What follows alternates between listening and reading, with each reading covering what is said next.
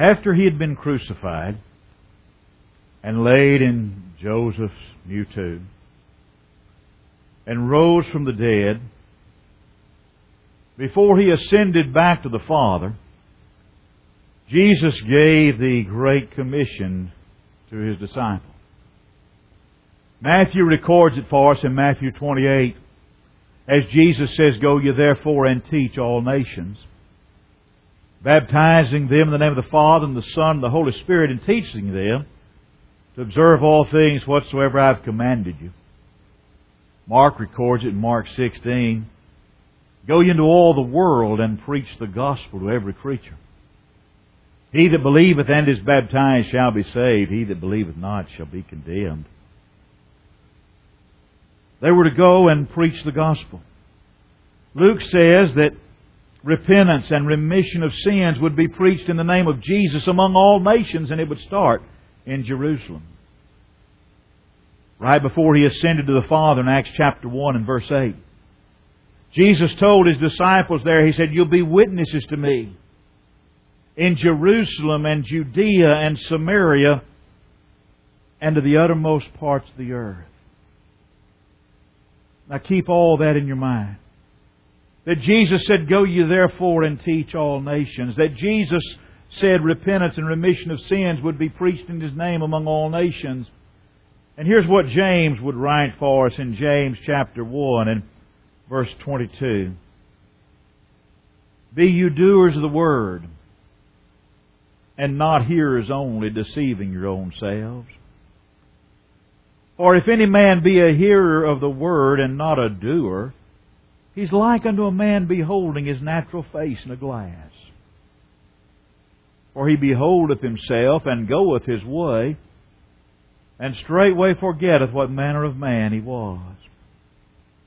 But whoso looketh into the perfect law of liberty, and continueth therein, he being not a forgetful hearer, but a doer of the work, this man shall be blessed in his deed. Jesus said, Go teach all nations. James would write, Be ye doers of the word. Do those two passages of Scripture, coupled together, do those help us to understand that it is a personal, individual responsibility incumbent upon each of us to tell our friends about Jesus Christ. It doesn't mean that we've got to get seasick and do mission work to reach lost souls.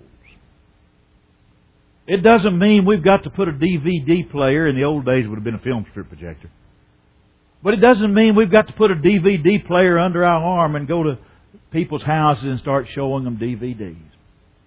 It doesn't mean I've got to go down here on the street corner and start hitting people over the head with the Bible. It doesn't mean I've got to go knock on the door of perfect strangers and tell them I want to study the Scriptures with you. But it does mean that in our own individual sphere of influence, among those people we come in contact with on a daily basis, we, we have a responsibility to tell our friends about Jesus. When Jesus said it was going to happen, He said repentance and remission of sins will be preached in my name among all nations. He said it was going to begin in Jerusalem. And He said, You'll be witnesses to me in Jerusalem, Judea, Samaria, and the uttermost parts of the earth. It was to start in Jerusalem.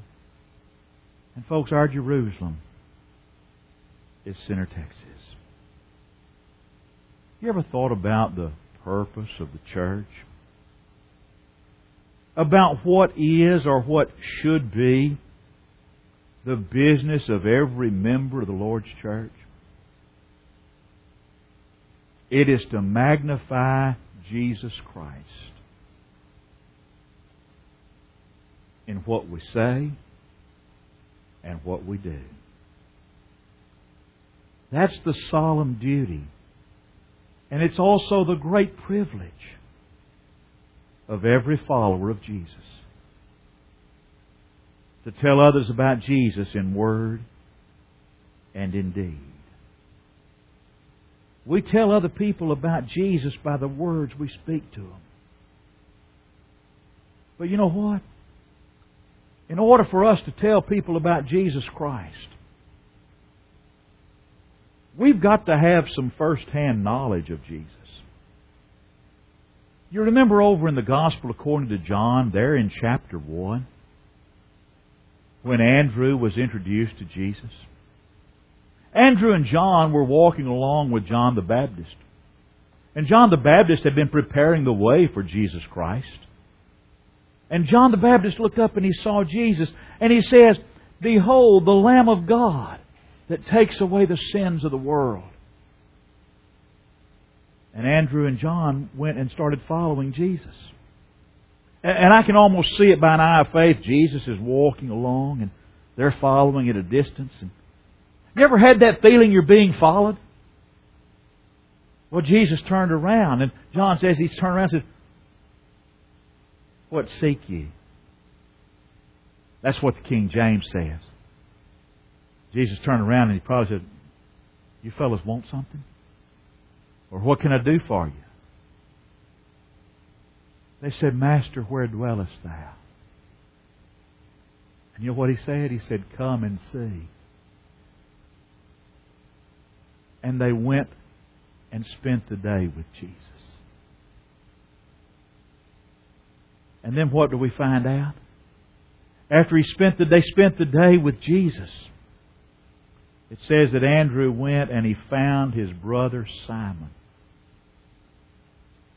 and he brought him to Jesus. Now, the record says it was about the 10th hour. That would have been late in the afternoon. And if you'll permit me a little bit of my sanctified imagination, late in the afternoon that Andrew and John went home with Jesus. And you know, I'm glad that heaven's going to be for eternity. Because I've got already such a long list of people I want to talk to and things I want to find out. But I can envision that, that Andrew and, and John went home with Jesus that afternoon late and they found some pressed ham and cheese and a loaf of bread and they made some sandwiches. They made a pot of coffee. And I can envision that they drank coffee late into the night and they made another pot and probably another and I don't think there was much sleeping that probably went on that night. Because whatever they talked about and whatever they discussed with Jesus, it made such an impression on Andrew that he first went and found his brother Simon and he brought him to Jesus. One of the things I want to do when I get to heaven is I want to sit down with Andrew. I'm going to say, Andrew, tell me what you talked about. Tell me what he had to say to you. Tell me what it was like. That's what I want to know. But Andrew had first-hand knowledge of Jesus, and he went and found Simon. There was that woman in John chapter 4, that outcast, that shunned woman at Jacob's well, the woman that had been married five times and was living with a man that wasn't her husband. And Jesus is sitting there and he asked her for a drink of water. And then Jesus told her about living water. And Jesus told her about God and about worship. And she forgot all about what she'd come to the well for. John tells us she left her water pots. And that outcast woman went into the city and she started telling people, I've met the Messiah. I've met the one Moses talked about. And you know what John tells us? It says that many believed on Jesus. Why? Because of the saying of the woman. Because she had first hand knowledge of Jesus Christ. Folks, the church of the first century was blessed with some great preachers. There were men like Paul and Barnabas and Apollos and, and Peter. But the great spread of Christianity in the first century, it wasn't because of the great preachers that they had. That wasn't why Christianity spread so rapidly. It was because of the individual efforts of ordinary men and women that went out to tell their friends about Jesus. People like the woman at the well. People like Andrew. People that were able to go out and tell others the difference that Jesus Christ had made in their lives. We tell others about Jesus by what we say. But folks, we also tell other people about Jesus by what we are. We tell other people about Jesus how we live. We're to let our light shine. That others will see our good works.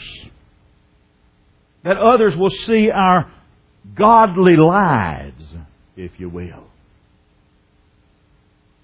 And glorify the Father in heaven. Some of the strongest rebukes that Jesus ever uttered were for the Pharisees. And Jesus' rebukes for the Pharisees were not because they failed to teach the truth. He rebuked them because they failed to practice what they were preaching. They pointed the way to the spring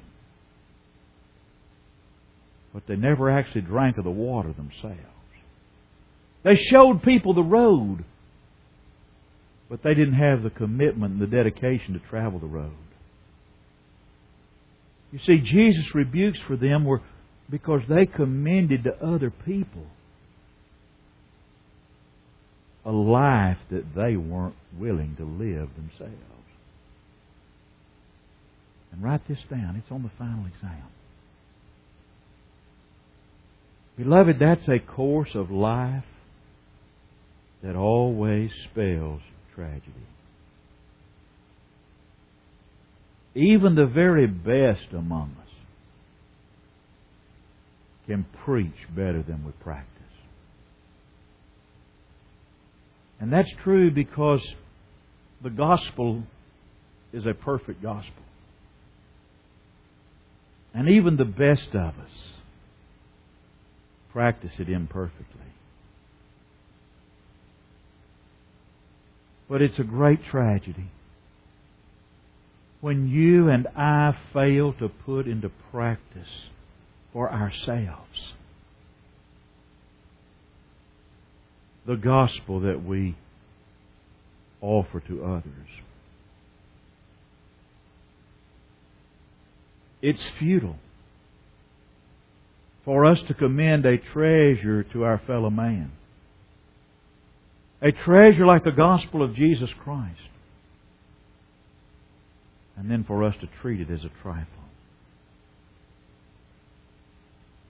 How useless is it to press on others the need for prayer?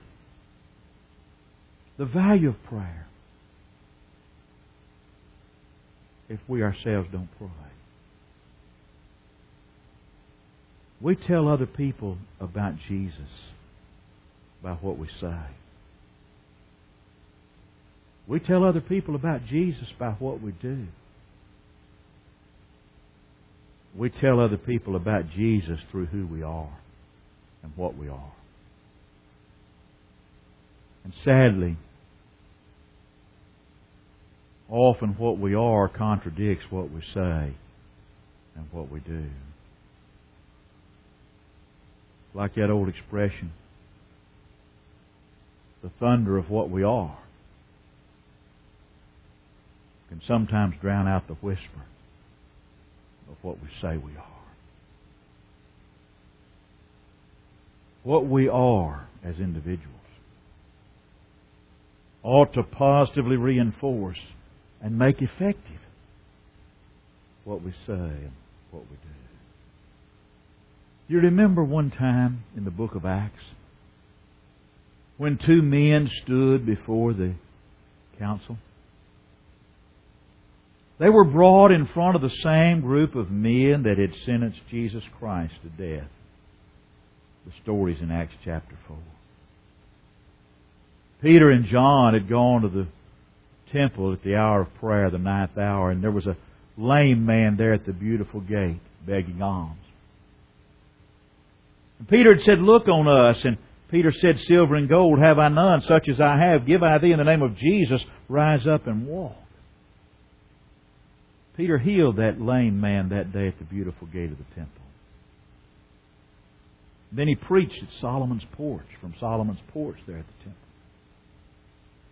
Chapter 4 opens telling us that the number of men that believed were about 5,000.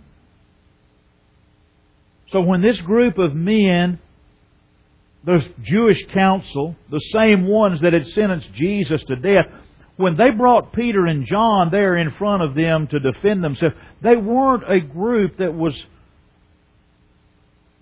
disposed to look kindly upon Peter and John. They were not a group that was looking for the best that there was in these two men that morning. But though they looked on Peter and John that day with critical eyes, they were forced to a conclusion that Peter and John were Christ-like. It says when they beheld the boldness of Peter and John, when it, they saw that they were unlearned and ignorant men, they took knowledge of them that they had been with Jesus. Peter's preaching had to have been impressive. 5,000 men believed. But what Peter was was even more impressive because they said, This man, this man has been with Jesus. We win souls more by what we are and how we live than by what we say. Jesus Christ places a great value on the individual. Go through this book and see just how many of the great sermons and lessons that Jesus taught were just for the individual. That woman at Jacob's well that we mentioned a moment ago. Or in Luke chapter 19, there's a tax collector by the name of Zacchaeus that climbs up in a sycamore tree because he wants to see the Lord. And Jesus comes by and he looks up and says, Zacchaeus, come down, I'm going home with you. Zacchaeus is another one. I want to find out what they said and what they talked about. Because it says he was a rich man. And after Jesus went home with him, Zacchaeus said, Half of everything I've got, I'm going to give to the poor. And if I've taken anything wrongfully from any man, I'm going to restore it to him, Zacchaeus said fourfold. Jesus must have preached a powerful lesson that day. And then early that morning, as he's sitting in the court of the temple, when the Pharisees, they drag that woman, they, that, that woman that's disheveled and her dress is no doubt torn and she's got the dirt and grime of the city streets on her and they fling her down in front of Jesus' feet and tears are running down her face. And they said, Lord, we caught this woman in adultery in the very act and the law says we should stone her. What do you say? Jesus didn't say anything. He wrote down, wrote on the ground. And then he said, well, let the one among you that's without sin cast the first stone. And one by one, from the oldest to the youngest, they dropped their stones on the pavement and they went away. And the lesson Jesus taught and the things he said to the woman were brief. He said, Where are your accusers? No one's condemned you? And she said, No one, Lord. I can see Jesus as he smiled at her kindly. He said, Well, I don't condemn you either. Go and sin no more. Those were lessons Jesus taught just to individuals. And there are others we could mention. And then look at what individuals accomplished for Jesus. Andrew spent the day with Jesus, and then he went and found his brother Simon. And we have no way of knowing the others that were led to Jesus Christ through the influence of Andrew. The woman at the well went into the city and she told others about the Messiah, and many believed. Jesus was walking by Matthew's gate of toll gate one day, and where Matthew was gathering, Levi Matthew was gathering customs. He told him to follow him. Matthew made a great feast for Jesus, invited all of his friends. And Jesus was criticized for eating that night with publicans and with sinners. But I want you to look at something. I want you to look at the people that Jesus especially invited to be his friends. They were publicans. They were fishermen. As the Sanhedrin said, they were unlearned and ignorant men. They were tainted people. They were sinful people. They were oftentimes the outcasts of society.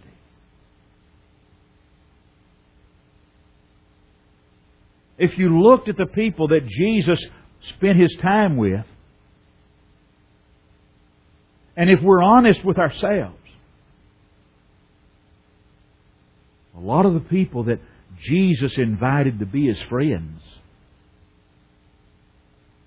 are not the kind of folks we want in our church.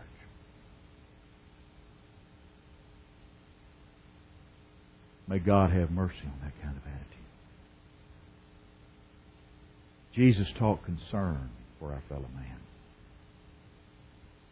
In Matthew 7 and verse 12, he said, Whatsoever you would that men should do to you, do you even so to them. In the story of Luke chapter 10, where that man is on his way from Jerusalem to Jericho and he fell among thieves and robbers. They robbed him, they beat him, they left him for dead. The priest and the Levite passed him by, the religious people passed him by but the Samaritan. A man that was a part of a despised mongrel race of people took care of him. He gave him first aid, and he took him to the end. We've got to have concern for our fellow man, folks. The book of Acts tells us about when the church was young. The book of Acts is more than just a book of examples on salvation. It's more than just a book on how to worship. Sure, the book of Acts teaches about baptism and it gives us examples of taking the Lord's Supper. And we can read the book of Acts and it thrills us with the stories of conversions and the missionary journeys. But the book of Acts is also a beautiful example of individual Christians being doers of the Word. In Acts chapter 5 and verse 28, the church of the first century was accused of filling Jerusalem with their doctrine. And they did it without a radio, without a television, without a printing press, and without the internet or a cell phone. They did it by just one person telling another. Following the stoning of Stephen, the persecution that took place, it says they that were scattered abroad went everywhere preaching the Word. In Acts 17, verse 6, they were accused of literally turning the world upside down. And they did it by the lives they lived and by their relationships with others. They did it by showing their concern for others. I'm concerned about you and your soul. And if you're not a Christian, I'd want you to become one. I'd beg you to become one and change that status before you leave this building this morning.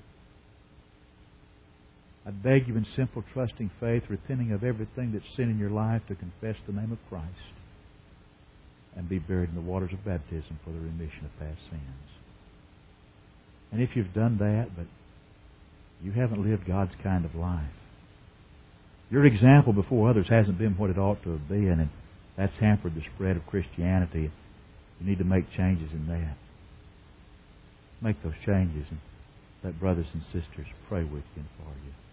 The lesson's done. The decisions are yours. The invitation is that of Jesus as we stand